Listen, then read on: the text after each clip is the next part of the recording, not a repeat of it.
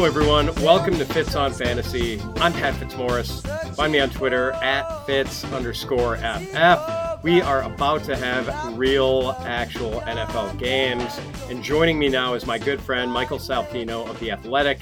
He co-hosts the excellent Breakfast Table podcast, along with the uh, along with our mutual friend Scott Pianowski.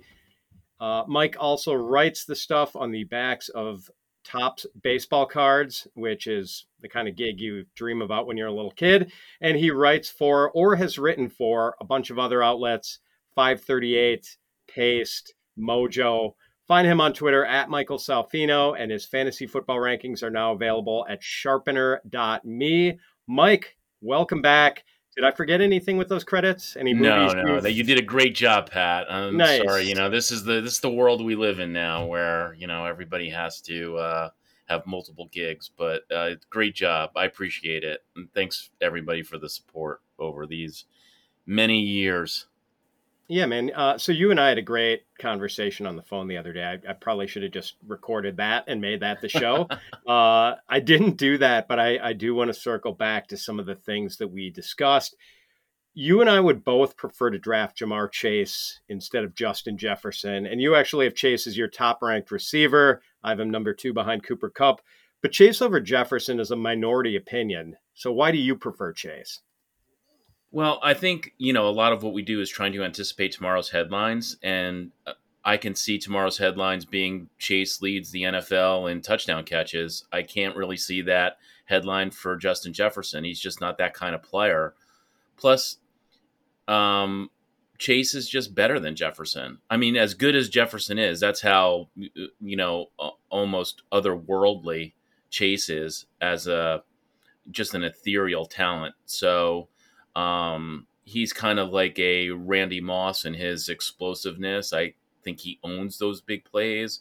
I also think he's a factor in close in the red zone, and I think he's in a prolific offense. So you know, I just I just think he's he's um, uh, got the best breakout potential this year. You know, I, I, don't think we've seen the best year out of Ja'Marr Chase uh, when you consider his rookie season. Yeah, it's hard for us to make the case over uh, for Chase over Jefferson without sounding like we're dissing Jefferson, but like that's really not the case. I think we both like him, but there's no disputing that when they were both at LSU, Chase was regarded as the all-world guy, and it was sort yeah. of uh, Jefferson, you know, like putting up some pretty eye-popping numbers of his own, and people saying, "Wow, this guy's really good." Also, um, so yeah I, yeah, I phrased it like he was Robin and Chase was Batman. Very well put. Yes, for sure. And uh, I did find it interesting. I, I, think I've mentioned this before, but in Peter King's column a couple weeks ago, he led with an item on Chase, uh, talking to him after Chase was like working out on his own on like a side field, and he asked Chase to compare himself to some other receivers. And the first guy Peter King mentioned was Justin Jefferson, and Chase just said point blank, "I'm better than Justin." Yeah. And uh, and and then Peter King mentioned Davante Adams, and like Chase would not say he was better than Davante Adams. So, um, yeah, I mean, straight from the horse's mouth. Obviously, uh, these guys have egos, but like I, I do think that people are kind of forgetting the perception of Chase and Jefferson uh, at LSU a couple of years ago, and you know, I certainly don't think Chase's rookie year was a fluke.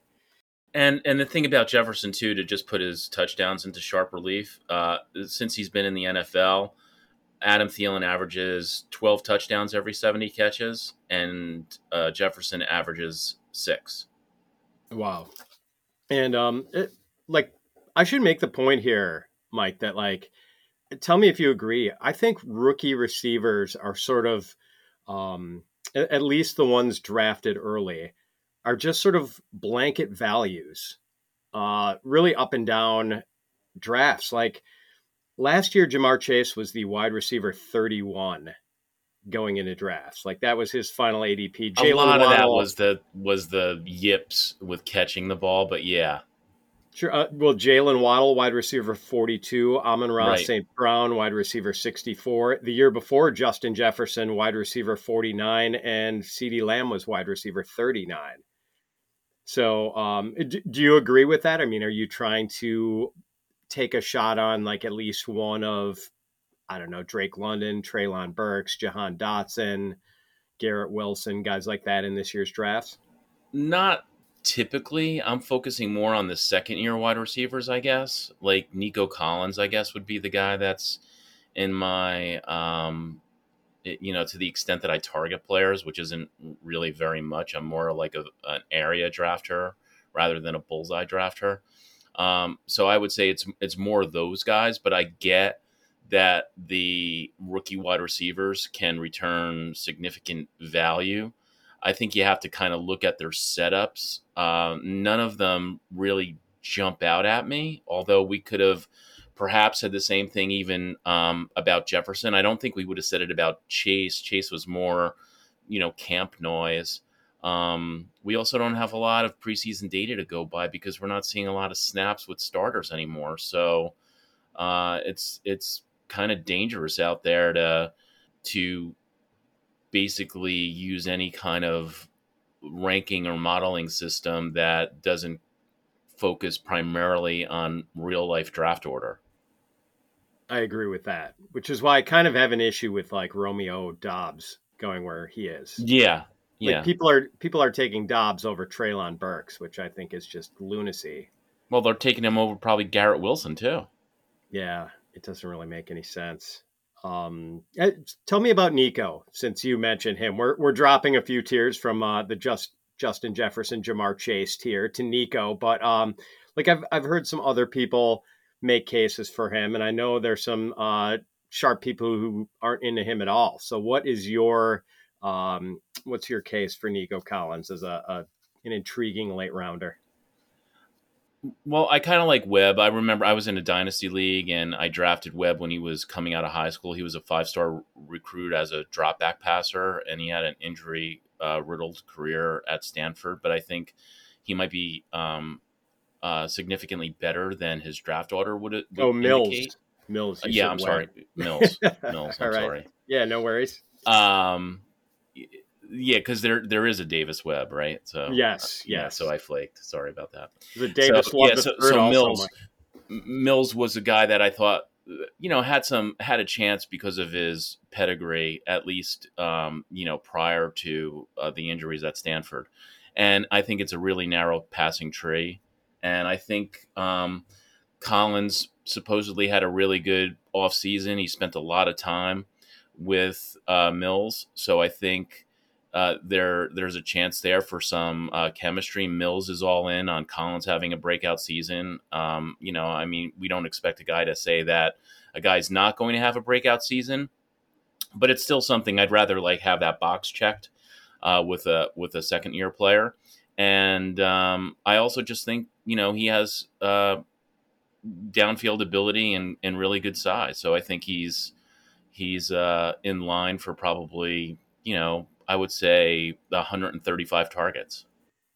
Wow, that would be if he gets 135 targets, he's going to be a pleasant surprise in, in fantasy. But you can make a case for that. I, I understand. Yeah, because like you got to give, uh, you know, there's going to be 600 passes, right? So you know when you work backwards, I mean, you, uh, you know, uh, Brandin Cooks isn't going to get, you know, 400 targets.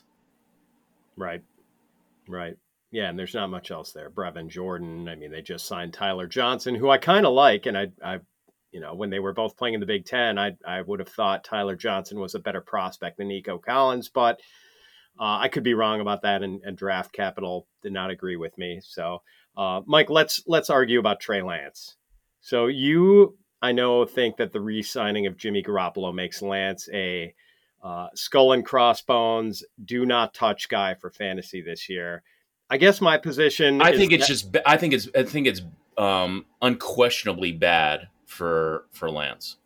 So I mean, like I guess my position is that if the 49ers thought Jimmy G was good enough, they would not have traded two future first round picks and a future third round pick, which is a hell of a lot of draft capital to trade for his eventual replacement and and Lance is the replacement. And since the 49ers have already made that choice, I, I feel like he's going to be given more leeway than people might think.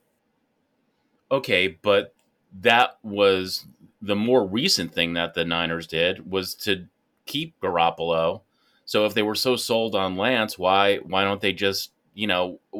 Is it worth the controversy? And uh, I mean, Garoppolo is probably the most accomplished backup quarterback who's you know age thirty or less in NFL history. Why does Lance have to deal with that? How is that something good for a quarterback and a prospect who's barely played the last three years? I wouldn't say it's good, but their only other option really was to just flat out release Garoppolo, and then. But, but that's arguably less would be more than if they really believed in La- in Lance. Like why? In other words, they're keeping Garoppolo for a football reason because they're not hundred percent sold on Lance. Well, maybe, or they're just you know they want a, a competent backup so their season isn't flushed down the toilet if anything happened to Lance. You might be right, and it's, it's but like, possible. what if Lance is flushing their season down the toilet? Yeah, I mean, maybe maybe they would make that move. In other words, he could be good in fantasy, but flush it, but, but also be flushing his the the 49er season down the toilet. Correct? I guess so. But the funny thing is, so people are worried about Lance, maybe for the same reasons that uh, they diss Jimmy G, like the, the careless interceptions, um, you know, the the multiple picks in in practices. Like, I don't know, man. I I think we also well, tell me about your. I know you maybe dispute that Trey Lance has the rushing upside that I think he does. Yeah, I think he's more of a runner in the Josh Allen vein than in the uh, Lamar Jackson vein. I think Justin Fields, for example, is significantly uh, more athletic and more twitchy uh, and a much better uh, runner as far as big play potential than Lance. Lance is, I think Jalen Hurts is a, a, much better runner than Lance. Uh, and I'm not a film guy, so I'm not going to you know, lean back on the things that I've seen, even though that I watch all the games. I'm more like, um, you know, respect the stats. But I would be surprised if Lance has a hundred yard rushing game this year. I just don't think he's that kind of a runner. Um, but but we'll see. Um, if if uh, and the thing that I cite objectively is he timed kind of like at a Josh Allen, you know, four six five or something in the forty, where you have Justin Fields running uh, four four five. You have Lamar Jackson running, you know, four three. Yeah, uh, Kyler Murray probably runs a four uh, in the four threes. So, uh, is he that kind of a um, a runner? So, I understand your your case about that, but you make a great point by bringing up Josh Allen, and that is, I think, the comp uh, that applies with with Lance as a runner. So Allen is actually a little slower. I think Lance is uh, had a four point six nine. Uh, not sure whether that was a, a, true clocking or an adjusted clocking. Four point six nine. Josh Allen four point seven five. Josh Allen, 6'5, 237. Trey Lance, 6'4, 226. So I think he's the same type of runner. But I think what makes Allen such a great asset as a runner is his willingness to run, much more so than his ability to outrun people and his ability sure. to, to not go down on first contact, which I think Lance might have too. So we saw Lance run 24 uh, times. Is that something we want, though? Uh, uh, okay. Oh, so what you're saying is you want a guy who's kind of fighting through tackles. To me, that says screams injury risk. Well, not reject... fight, not fighting through tackles, but a guy who can potentially break a tackle who automatically isn't going down as soon as someone, you know, a single tackler arrives on the scene. Right, but when you when you when you break a tackle, you could get broken. Like I'd rather my quarterback err on the side of caution, like a Kyler Murray. I get it. I get it. So yeah, I mean, we're we're probably not being uh, not going to be able to bridge this gap. You know, you'd rather have uh, Kirk Cousins. I'd rather. Have, I'll tell you. Here's a bold prediction: Fields outscores Lance. It could happen, especially if Fields runs aggressively, which it seems like he's going to do and maybe have to do behind that offensive line. And he's never going to get benched in the in the third quarter, where that's in play for Lance every single week now. You want to talk about a guy at risk of getting injured, though, Mike. I mean, behind that offensive line, at least Lance has good blocking in front of him. Does he, though? I mean, it's not as good as it used to be. It's not as good as it used to be, but I, I think the Bears have the worst offensive line in the league. Just objectively, it's, it's yeah, that could that could be true. Yeah. All right. So, uh, what what have you been trying to do at quarterback this year in drafts? You know, I, I, never really try to win a league with quarterbacks.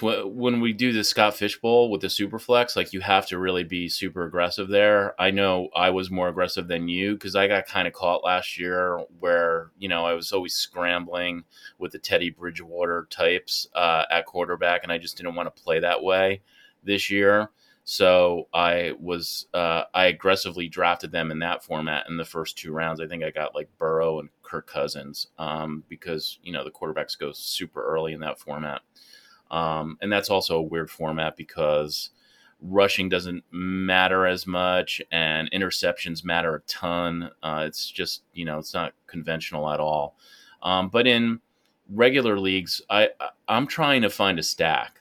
So I'll push it a little bit. You know, I, I mean, late round quarterback is so obvious that it's barely worth even noting, especially in a year like this year where there's so many quarterbacks in the quarterback 12 bucket. Like there's like 16, 17 guys maybe. Um, but so what I'm really trying to do is to stack. So like in a um, semi high stakes league that I just drafted last week, I took Chase eh, with the fifth overall pick, and then I really forced Burrow in a six point passing touchdown league uh, the fifth round because I really wanted to come away with Chase and Burrow as a stack. Man, I don't think you have to force it with Burrow too much. He's kind of been my answer at quarterback, and yeah, he's uh, he was my uh, we uh, Scott and, and I in, in our breakfast table podcast, which is available via Patreon. You could uh, it's it's uh, breakfast underscore pod on Twitter. Um, we did our our uh, bold predictions, and I I picked Burrow for for MVP. Scott didn't really even give me much pushback. Yeah, so he, I think we both generally like uh, yards per attempt as a stat, and think yeah. it's a, a, good back of the envelope measure of a quarterback's ability.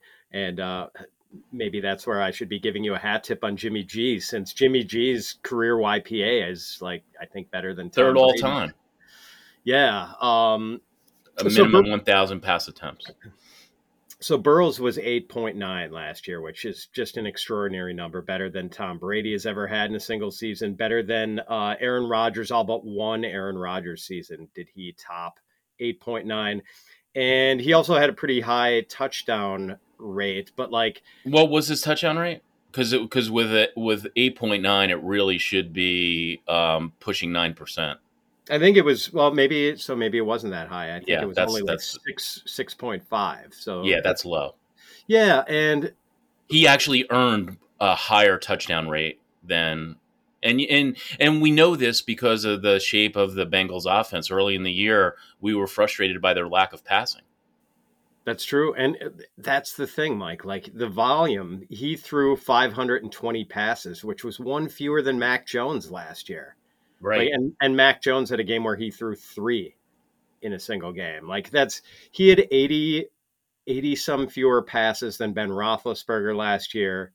Um, uh, so if we get a spike in passing volume for Burrow, like, yeah, even if that 8.9 YPA regresses, and it's also hard. I should note that when you're hyper efficient, it's hard to have uh, um, above average volume because right. your efficiency cuts into your volume. Yeah, very true. And it, but but still, that's too low. Like he, you should at least be league average with uh, because you should be throwing more proactively, even if you're getting less plays. Like you might have touchdown drives in like five plays versus like 14. You know sure. what I mean? Yes. So, and uh, I just think Burrow is such a good way to leverage Chase Higgins too. No matter how you project that split, I've seen some people say that they wouldn't be surprised if Higgins outscored Chase this year. I don't agree with that. I know you've got a big split between Chase and Higgins and aren't really into Higgins. But no matter how you see that, tapping into Burrow allows you to leverage both of those guys and Tyler Boyd, who, you know, isn't a bad slot receiver. So yeah, I'm very much into Burrow. What's what's your uh, tight end plan this year? And I also I should note, like, say you get Jefferson, you could get Kirk Cousins any any place you want. And and Scott and I also both agreed it's amazing, like the agreement that Scott and I have this year because we come at things from totally different uh, roads. Um, but uh, Cousins to me could easily throw for uh, you know 40 plus touchdowns and you know 40 4,750 plus yards like some some really uh, big numbers. And when we were trying to figure out who the MVP was, if we just limited it to the NFC, it was really hard to come up with somebody. And there's no way Cousins is going to be the MVP because he's just like so reviled, um, but uh, irrationally. But uh, what I'm saying is he could be uh, like a really good quarterback who you get super cheap. And if you have Jefferson, Jefferson and Cousins is a really good stack and a cheap one from the quarterback perspective.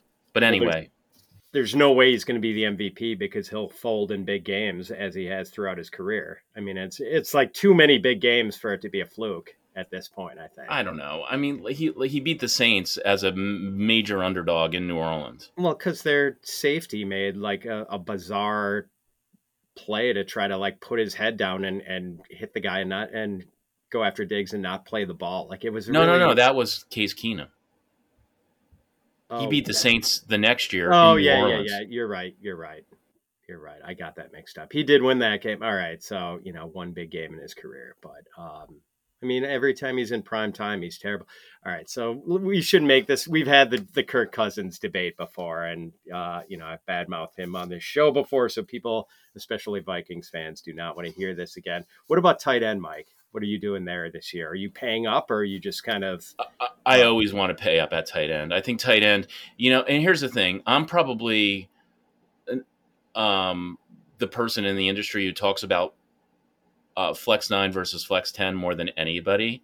We're still living in a world where people just say standard and PPR, where pretty much everybody is paying, playing some form of PPR. But Flex 9 and Flex 10, that's the big difference in our game. So, what that means is Flex 9 is two flexes. I, I'm sorry, two wide receivers in a flex. Flex 10 is three wide receivers in a flex, right? And uh, you and I both play in formats where there's even more uh, wide receivers potentially that you could play. So in a flex nine, you really have to move up the the running backs over the wide receivers. You're playing a more fundamental game. You're stuck in like fantasy football 1993. However, a big advantage is the tight end position because if you can leverage that tight end position into being a real player, you're playing with an extra guy basically over like half the teams in your league. You're almost guaranteed to make the playoffs. Um, Flex 10, you still get a significant advantage. So I am uh, for sure a premium, uh, uh, like let's call it an elite tight end because there's also uh, premium tight end scoring. So I'll call it an elite tight end where in the last three years, I write this piece for the Athletic every year. The tight end one equals the wide receiver five. Yes, for point output basically. And if you yes. can put right, and if you can put that guy in a tight end spot where a lot of people are just scrounging for four or five points a week, the advantage is huge. Yeah, and they're like happy about it when they find somebody who's like a ham and egg or there that they could just like stick in their lineup. They feel like they've beat the system because they didn't pay for it. But it's like you have one less player, dude. right, you know, right. It's hard right. to win yeah, you're still getting pounded every week at the position. So which is a so I'm top- looking at the tight ends basically who if you didn't have uh, in, in my home league for years we've gone off of this for years we had uh, premium tight end scoring where there was a bonus for tight end scoring but you didn't have to play a tight end right um, and there's uh, also theoretically leagues where you don't have to play a tight end you could just play receivers right so it, it, but even if you're just imagining in a league like that it's the guys that would rank in the top 25 if if there was no tight end requirement with the wide receivers. Those are the guys or at least be in that bucket. Those are the guys that you want and there's only like four or five of them maybe six. Man are there that many? Like i the trust well, I, re- I, really runs thin for me after Kelce andrews and pitts. Kelsey andrews pitts um uh, I, I, think you have to put Kittle in there, and um, you know we can't forget the tight end who had the best yards per target season for any tight end in NFL history just in 2021. You know who that is? Is it Waller? Nope. Oh, oh, it's Dallas Goedert. That's right. Who you uh, encouraged me to take in the Scott Fish Bowl. Oh, you did take him? Good I for you, man. Goedert. Yeah, yeah. No, you made a you made a compelling case for him. He is the the rare big play tight end. Right, and like, why can't he get more targets? It's going to be so much easier. He'll never be double covered in his life with with the setup there that's there now, and those are going to be the easiest passes for Hurts to complete. So why not, you know, just it's like uh, taking candy, you know, to just take those those Goedert plays. I think that they're going to lean into that a little bit. I certainly would. Um, and then you also mentioned Waller. Waller to me, uh, I think we were off of Waller as an industry a little bit because he missed so much of camp and we assumed it was due to an injury, but it was just a contract dispute, which is going to be resolved. He'll end up being probably before opening day the highest paid tight end in in football. Uh, and I see, you know, uh, 140 to uh, 160 targets for him, and I think he's going to be pretty close to 100 catches. Folks, football season is here, but it's still summer, it's still grilling season, and no backyard grill out is complete without Omaha Steaks. What could be better than firing up the grill during a college football Saturday or an NFL Sunday and enjoying a first rate feast while you're watching the games?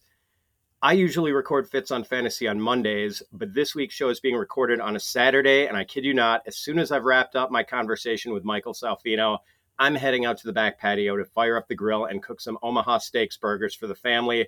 These burgers are so juicy and delicious. I almost want to eat them without cheese, but I'm from Wisconsin, so you know that's not happening. Visit omahasteaks.com, enter the keyword Pat Fits into the search bar, and order the All American assortment today. This package has mouth-watering items ranging from the butcher's cut filet mignons to the caramel apple tartlets.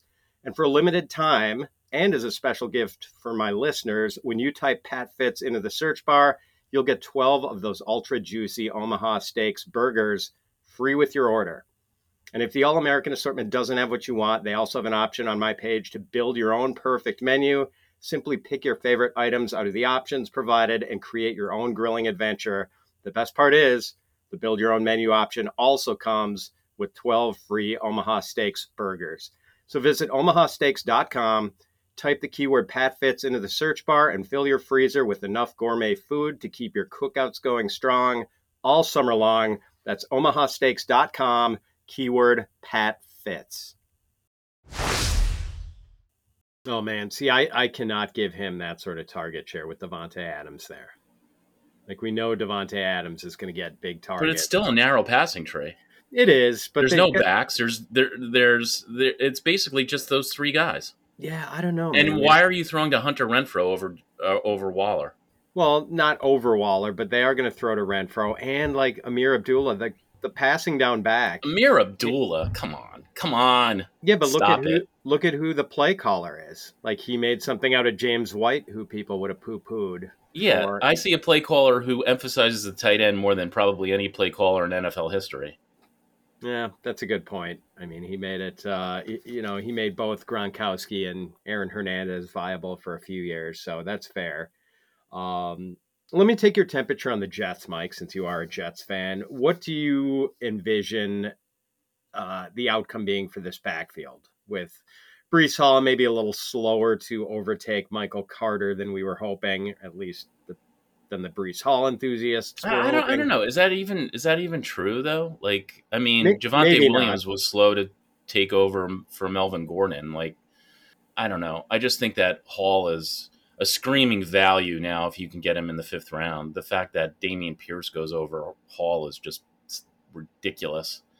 Um, it's a violation of every kind of like objective modeling that you could do at the position. But uh, I think it's going to end up being um, in short order uh, a 60 40, 65 35 split in favor of Hall. I mean, the model is when you trade up for a running back in the top 40, he's going to end up being the bell cow, you know, at at the latest halfway through the season. I agree, and I I still like the offensive line even without Becton. I still think it's a pretty good O line. Yeah, no, I think that uh, it's fair to say that the Jets have an above average offensive line. What about the wide receivers? Like it seems like everyone's in on Elijah Moore, uh, including me. Are you there Yeah, too? too. And um, what about Corey Davis, and uh, who was kind of Zach Wilson's guy early last year? And uh, like, is Garrett Wilson? Does he have a chance to return value in fantasy if they're talking about potentially not using him in two wide receiver sets? And maybe he's not even the slot guy with Braxton Berrios there. We said the same thing about Jefferson, though. Like, no, he's going to be Garrett Wilson's better than Braxton Berrios. Come on. Oh, he is, but I mean, they re-signed Braxton Berrios for like yeah, he's a lot he's of money. Fine. Berrios is fine, but but he's you know Wilson is a, an elite talent. He was the tenth overall pick. Again, you got to just like step away from trying to read the tea leaves and and uh, training camp, which is increasingly meaningless, and just uh, fall back on draft order you know, and it's not like he was a controversial pick. Uh, most people thought he was the best wide receiver in the draft. Yeah, I, my only issue is that if we all like Elijah Moore and think Corey Davis might be a sneaky value, and you know, like Garrett Wilson based on his prospect pedigree, like then we have to like Zach Wilson, don't we? Yeah, and I mean, you know, I mean, so you do? You're still you're still in on him? like I haven't really had the opportunity to be be in on him since the knee injury, and that's obviously a bad thing. But generally, he had a good camp. He had a really bad. Uh, he threw a really bad pass in a preseason game. I, I don't think that that negates um, what is generally regarded, um, especially by the coaches, as a very good training camp for Wilson. We'll have to see. Like I have no, you know, Wilson right now is just like. Uh, numbers right now. It's like he doesn't even really exist. He just has like the probabilities, like Schrodinger's cat. He's got a, you know, he's got the probability of being good or being bad, just like the cat has the probability of being dead or alive. Like we don't know. We're not going to know. So to speculate on it, I, you know, a lot of people cite his stats from last year. Like there's many examples of quarterbacks who were terrible in their first year and then were good. So I, I, don't I don't really know what to make out of Wilson now, except that Wilson has traits. And um, I think what we learned from Josh Allen, and when Josh Allen was drafted, I said the same thing. So I am being consistent that you know uh, uh, you bet on traits, and you try to coach them up. And if the player fails, that's largely on the coaching staff too. Zach Wilson, Schrodinger's quarterback. Yeah, uh, I would say uh, that that's. I would say that's fair. Like, uh, you know, Scott's always trying to bait me into like taking a strong stance on Wilson. It's like I don't really have a strong stance, but but I think the strong stance is not having a strong stance. For the sake of all my Elijah Moore shares, Mike, I really hope that cat is alive. Well, Moore, remember, was the he was the wide receiver two in in his in his last five oh, yeah. games, I think. Week week nine to week thirteen wide yeah. receiver too. Um, so in PPR, so you know, I, I, think Moore is a good pick where he's going, and and I and I like Corey Davis, who you mentioned uh, at ADP, because he's just basically free, and I think he's got probably a thirty percent chance to lead the team in targets, maybe thirty three percent chance, maybe actually he probably has like a forty percent chance. He might be the favorite to lead the team. Well, maybe maybe more, but he's pretty close to more. He's definitely ahead of Wilson if you were to um, have odds on who which wide receiver is going to lead the Jets in targets. And when you're getting a guy like that in the 15th round who's still in the prime age physically, uh, I, I think you pretty much have to take that every time as a pocket pick. Yeah, wherever we would assess those odds of him leading in targets, and I might not go up to thirty percent, but I totally agree. It's it's silly some of the quarter or the uh, some of the wide receivers who are getting drafted ahead of. Yeah, like there's guys being drafted ahead of Davis who have a zero percent chance to lead their team in targets. Yeah, like it, he is going like wide receiver 79, 80. He's like drafts. In the last week, he's pick overall pick one ninety eight. Jeez, that's crazy. Um, we always talk music when you're on the show, and you came up with a list of 52 essential rock albums and wrote these great little thumbnail capsules for each.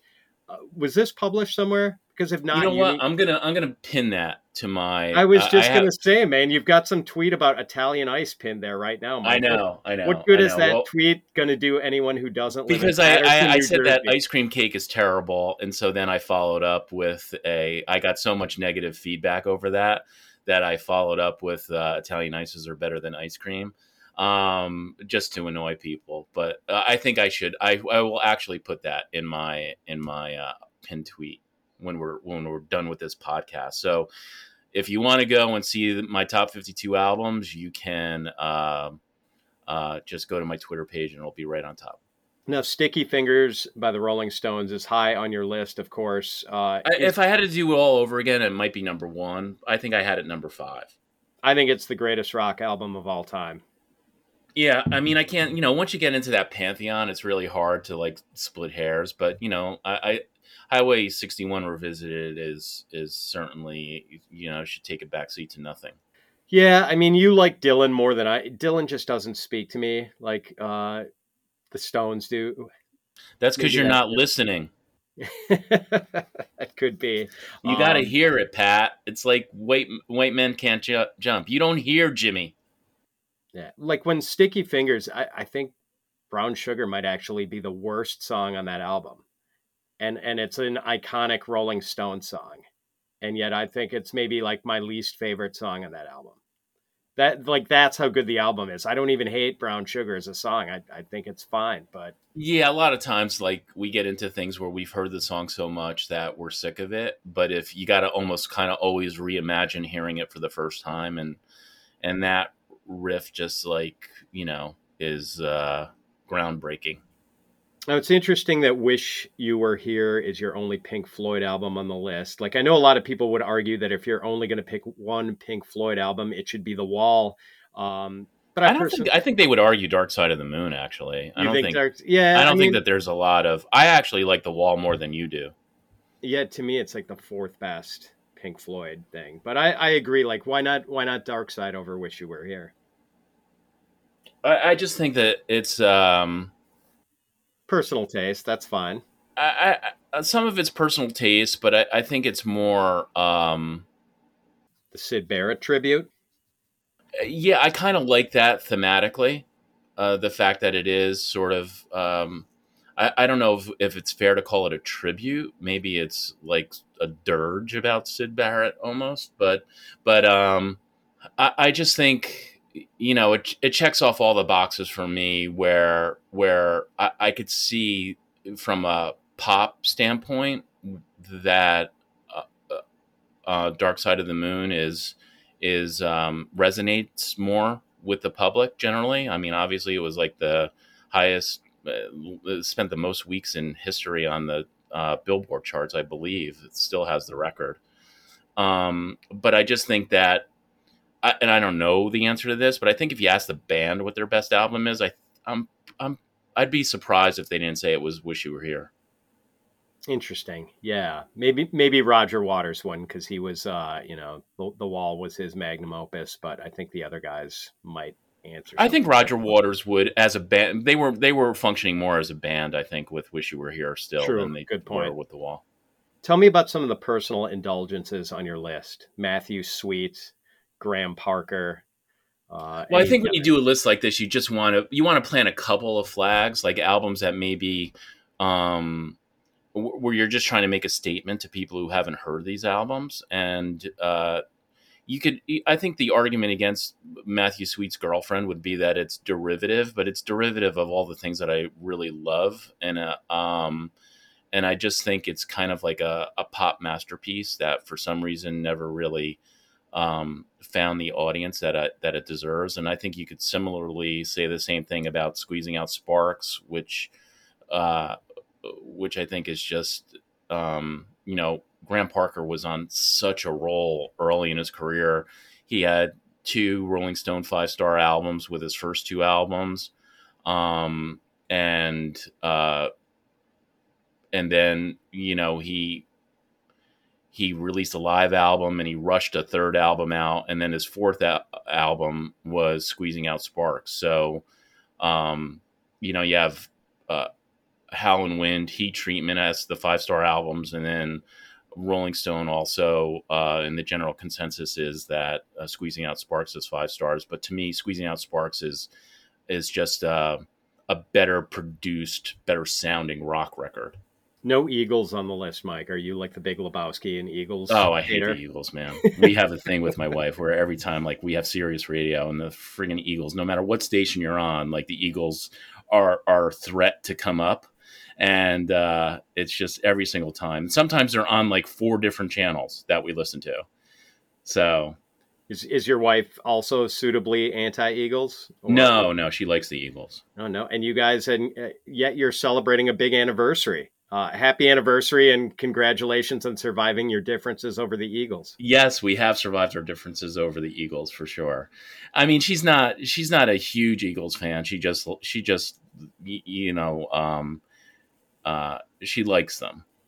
Yeah, um, there's no Fleetwood Mac on your list either. I thought you were a Fleetwood Mac guy. I am a Fleetwood Mac fan. Um, no, no rumors. You know, remember this is top. I did top 52. It was top sure. 50. And then I realized I didn't have Stevie Wonder and Marvin Gaye on the list, which was like uh, outrageously awful.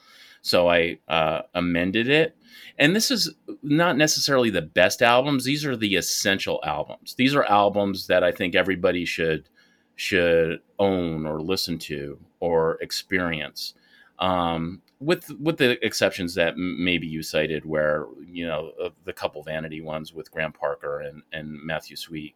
So you know, I don't know if maybe maybe Fleetwood Mac is essential. I really like Fleetwood Mac a lot. Like I, I, I saw them live. I saw Lindsey Buckingham live at Town Hall. He had like seven guitarists on stage. It was in, insane. Um, it was like a rock concert shrunk down into a Broadway theater and he was great. I think Lindsey Buckingham's probably the most underrated guitarist in rock history. So uh, I, I like the band a lot, but I, I, you know, it's just it's just a tough list to make uh, uh, because you have to include, you know, Chuck Berry, Buddy Holly. Uh, you know, you have to check off a lot of boxes. Very true. So you don't have any Eagles on your list, but you do uh, have a favorable viewpoint of a couple of Eagles running backs. How's that for a segue, Mike? Yes, um, I like the running backs. all right, so let, us talk. And about- I like the Eagles. By the way, the Eagles, the NFL Eagles, are both Scott and I's pick to represent the NFC in the Super Bowl. That wouldn't be a surprise. We just, I think they're going to win the NFC East so easily that they're probably going to play a home game in the playoffs. Yeah, yeah. So, um, you know, I, I, think you're both crazy thinking the Vikings have a viable chance to win the NFC North. But um, well, look, you're just an inveterate uh, Cousins hater, so there's there's no saving you, Pat. And I'm a Packers fan. Um, yeah. But so you and I, like everyone hates Miles Sanders except us, apparently. Yeah. Like uh, the thing is, why? Uh, uh even if you hate Miles Sanders, at some point, and I always this is my mantra: it's the player it's the price, not the player. The people who are the player and not the price, I don't get those people. And he's going to get enough touches every week to be at least a viable flex play. And you you can get him. I took him at 1001 in a draft the other day. And like that's where he in, goes now. In analyst draft, 1001 and, and I, I got him in the ninth round in the in the thing that I do with Ronis and all and Engel and all those guys that that league, which is you know semi significant money. Yeah, and Adam Ronis, Scott Engel, uh, a bunch hitters. of Howard Bender. I mean, I'm uh, Jen's in the league. Like, um, there's too many people that I'm gonna forget if I try to name them all. But it's two leagues actually too. So it's like a uh, there's a, and there's one overall champion, and there's a champion of each league. All right, now let's we so we both like Miles Sanders running behind the best offensive line in the league, and I think he's. Yeah, going to I just the... think, uh, and plus, I, I love I love the Sanders price. Now, if you told me Sanders was a fifth round price, then sure, maybe I don't love sure. Miles Sanders. But now here's ninth the, round.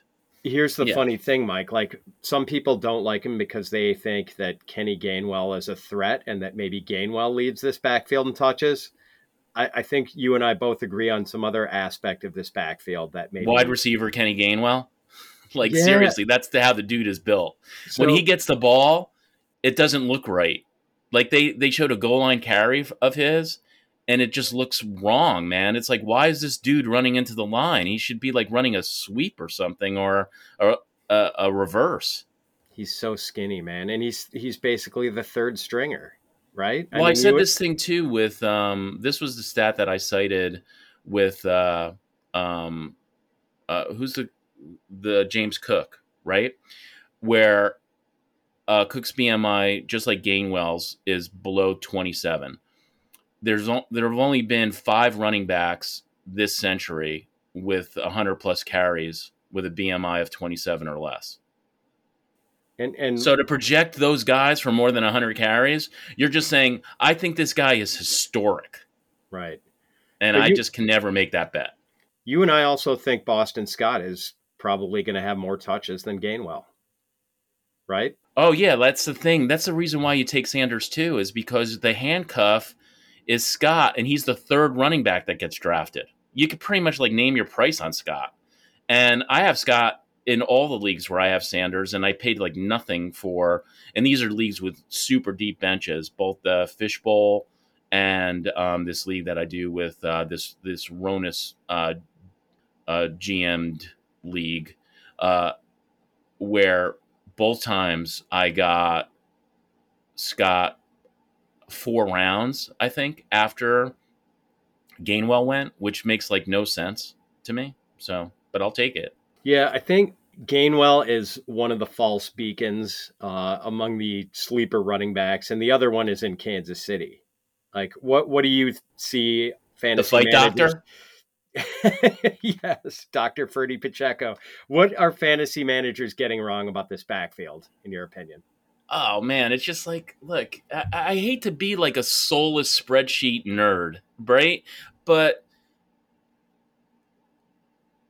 seventh a seventh round pick is just not going to um, that guy has scored more than uh, that guy had I think there's only one guy in history who has more than 100 carries as a seventh round rookie. And like when they kept Ronald, and then Jones- people say, "Well, how about the undrafted guys?" It's like, okay, but you know that there's an infinite number of undrafted guys. So, like, what percentage are we talking about? When they kept Ronald Jones on the roster, I mean, that's the signal to just cut Pacheco. He's not going to play. Yeah, we said if you have Jones on the roster, what that means is that Jones gets a carry before Pacheco does. Otherwise, why is Jones even on the team? Right and you've got the sneaky guy to have here, and you can usually get him in the last round of a draft is McKinnon. He's, He's going to be the moving up though. I, I, lost him. He went in like the 14th round. He was like I was like waiting to take him, and I took McKissic over him.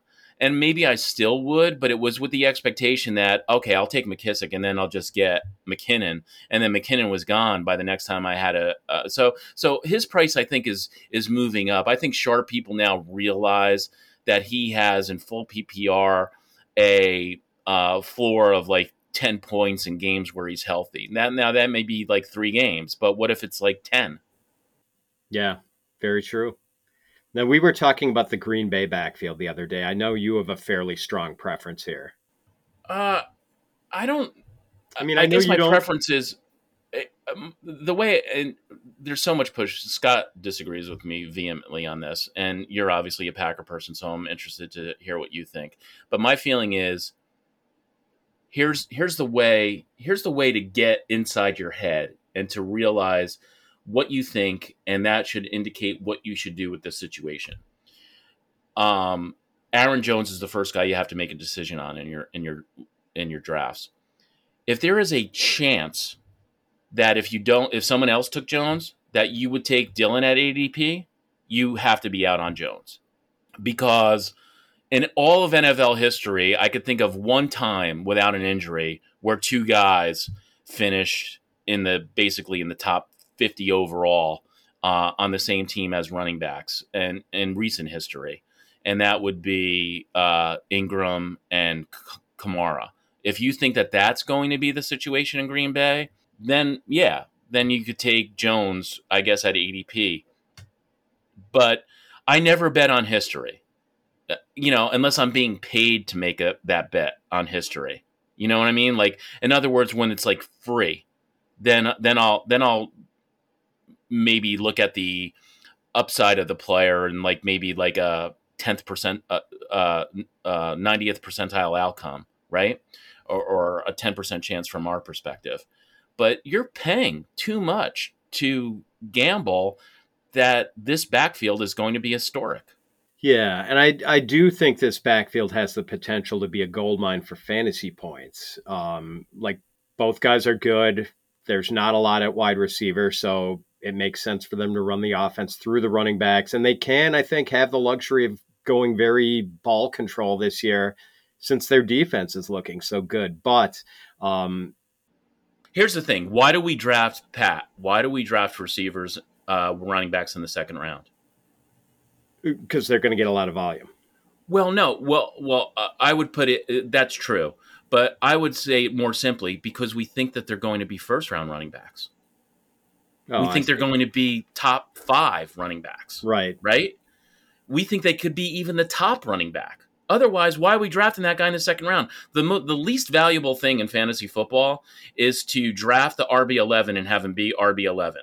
That will win you exactly zero percent of your leagues. Like it's it's just virtually meaningless. You could stream the equivalent of like the RB eleven in fantasy football, right? So you need you need a ceiling on these guys that's really enticing, and I just think that Dylan cuts into Jones's um, point potential so significantly that you just can't take him in the second round because his ceiling is so capped. So I, I do agree with you on that, Mike. And I will say that I think that Jones has um, considerable receiving upside and, and could be a top five running back as far as receptions and receiving yardage. Like he's always averaged a lot of targets in games that Davante Adams has missed in the past, and and um, Adams no longer being there bodes well for him in the passing game. But to your point, in the uh, last he had 170 carries in 15 games. Right. And and in the last 8 games he and Dylan played together, Jones averaged just 10.2 carries a game. So like the the case And he's got to be Kamara. And and like I was just going to say that Does Rodgers want that? Yep. Is that is that a way like if I'm a Packers fan, the last thing I want is for Jones to be a Kamara. Like you want you want Aaron Rodgers to take the bull by the horns like Peyton Manning did in years where he had a sub substandard wide receiver talent at least objectively measured and just raise the level of performance of those wide receivers with his quarterback play. That's the reason why you draft a franchise quarterback. You don't draft a franchise quarterback or, own a franchise quarterback and give them Rodgers money so so that oh the receivers aren't there so we're just going to dump it off to the running back. You could get some jabroni off the street to do that. That's exactly it. There's there's not a case to be made, I don't think, for Jones to be that Kamara guy just because Rodgers is such a different quarterback than Drew Brees was. So I totally agree with that. Like if if that's the and that's why I don't really agree with um, Scott, like who, you know, his opinion I respect immensely, but Scott said he would take Aaron Jones pretty much anywhere in the second round. I'm only interested in Aaron Jones if I can get him in the third round, and you usually can't, which means I'm usually just laying back and getting Dylan like in the. And I'm rarely. I wrote a whole article about how the the model says that second and third round running backs are just so such so minus EV compared to wide receivers. So I tend not to ever do that. Um, I, I, I don't want to say that I never do, but um, you, you, know, 99 times out of 100, I won't do that. But if I were to draft a running back in the second round be, it would be a guy that I think could actually be a top five running back and is likely to be a top five running back, or at least has like a 40% chance. That would be Leonard Fournette. Yeah. I mean, I, I can't go there with you. That's another story. But like we've That's got like about... he's the Kirk Cousins of running backs, man. It was he like is... you know, oh Leonard Fournette is the before photo in in uh you know uh, in the in the in the fat ad. Um, Leonard Fournette, you know, last year, Leonard Fournette, playoff hero, ha ha ha. It's like, yeah, well, that matters being a playoff hero when you win the Super Bowl. Sure, I get it. The only the the case I make against Fournette is they didn't have anyone else to turn to for pass catching out of the backfield last year because Gio Bernard was hurt. Ronald Jones is terrible at it. Ke'Shawn Vaughn wasn't ready for prime time. So now they've got. But Brady doesn't throw to Fournette on third down. Brady throws to Fournette on first and second down every because down. he doesn't want to get sacked. Right, but they don't have to play Fournette three downs every, anymore because they've got Gio Bernard healthy and they've got Rachaad White who's actually good at those things. But Fournette was good at those things though too, though. Yeah, he. I don't know. Was he four point nine yards per target? Like he wasn't a very good pass catcher. He, he caught a lot of passes, but he wasn't making big plays with them. Like what? Right, but a lot of those were just bailouts where Brady just didn't want to take the sack. Yeah, that's true. And and like it's still going to be that way, especially with their line in such bad shape. Um, so, Mike, we've got like a minute or two left. Let me get your quick take on one guy I've been meaning to ask you about, DK Metcalf we both think he's being grossly underdrafted, like wide receiver 27, 28 these days. The scariest thing in every draft is when somebody, not you, drafts DK Metcalf in the fifth round. It's like, what are we doing here, people? like, why is this happening? Yeah, I mean, don't you you think he's one of these guys who and you have been in the past like team good QB where you only want to got draft guys connected to a good QB, but give me the butt here. I would say 2% of receivers in NFL history at, at most are completely QB independent. Doesn't matter who the QB is. Terrell Owens is is basically the the um, paragon of that type of receiver. Doesn't matter who Terrell Owens' quarterback was, he was going to ball out and put up numbers because he's just so great. Um, and I think that they're I don't think there's a 2% chance that Metcalf is that kind of receiver. I think it's like maybe a 55% chance that he's that kind of receiver. And so I'm not going to let that go in the fifth round. Plus, Geno Smith is like, I mean, he's not, it's not Drew, Drew Lock, right? We wanted Geno Smith and we got it. Yeah. And like in the, they played three and a half games together, uh, Geno Smith and DK Metcalf last year. Three and a half games together four touchdown passes uh, from Geno Smith to DK Metcalf. I want to quote Scott. He said, "I think we were going to get into uh, a situation where you know we're like seven weeks into the season, and we're just like, why did we all let D- DK Metcalf go so late?" Ladies and gentlemen, that's Michael Salfino. You can find his work at The Athletic. Go check out his rankings at sharpener.me buy a lot of Topps baseball cards so you can savor his back of the card musings and find him on Twitter at Michael Salfino. Mike, thanks for coming back on the show. Happy football season, my friend. Oh, my pleasure, man. Every uh, same to you and to everybody listening. And that's it for the show. My thanks once again to this week's guest, Michael Salfino of The Athletic. Find him on Twitter at Michael Salfino. Fitz on Fantasy is produced by Colm Kelly the finest producer of fantasy football podcasts in all of Ireland. Find him on Twitter at Overtime Ireland. The music is provided by International Jet Set. And a special thanks to Omaha Steaks for sponsoring the show. Make your grill and your taste buds happy. Go to omahasteaks.com, type the keyword Pat Fitz into the search bar, and fill your freezer with delicious food from Omaha Steaks. And as always, my thanks to all of you for stopping by and catching the show. If you're happy with it, do me a solid by rating and reviewing it.